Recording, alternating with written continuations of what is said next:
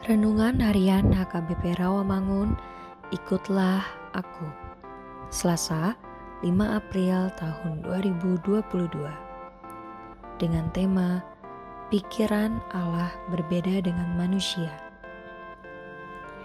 Bacaan pagi kita pada hari ini diambil dari 1 Yohanes 5 ayat 4 sampai 10. Bacaan malam kita pada hari ini diambil dari 1 Korintus 15 ayat 1 sampai 11.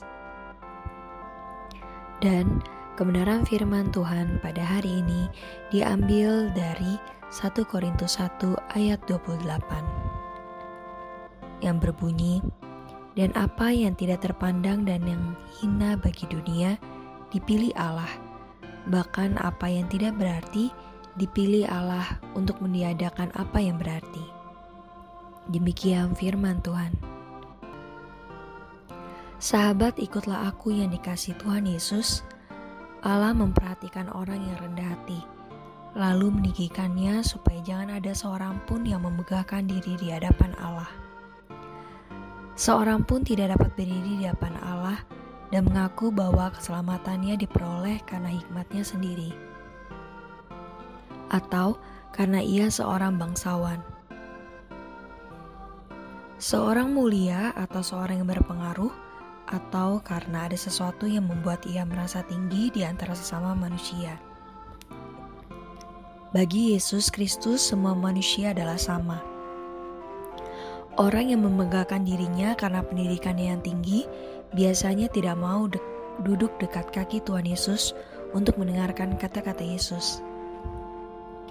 Mereka sulit mengaku dirinya takluk kepada sesuatu yang berlainan mereka sulit mengaku dirinya miskin buta dan telanjang di hadapan Allah. Jadi jelas bahwa pengetahuan yang berasal dari manusia tidak dipedulikan oleh Allah. Allah berkuasa dalam mengasihi. Agama Kristen adalah untuk orang-orang yang rendah hati. Ilmu pengetahuan dan kemajuan teknologi sering merusak kerendahan hati. Padahal kerendahan hati itulah langkah pertama untuk mengenal Tuhan. Pikiran Allah sangat berbeda dengan pikiran manusia. Tuhan telah memilih orang-orang yang rendah hati dan yang hina di dalam dunia ini, yang menurut pandangan umum tidak berarti sama sekali, untuk meniadakan hal yang dianggap sangat berarti.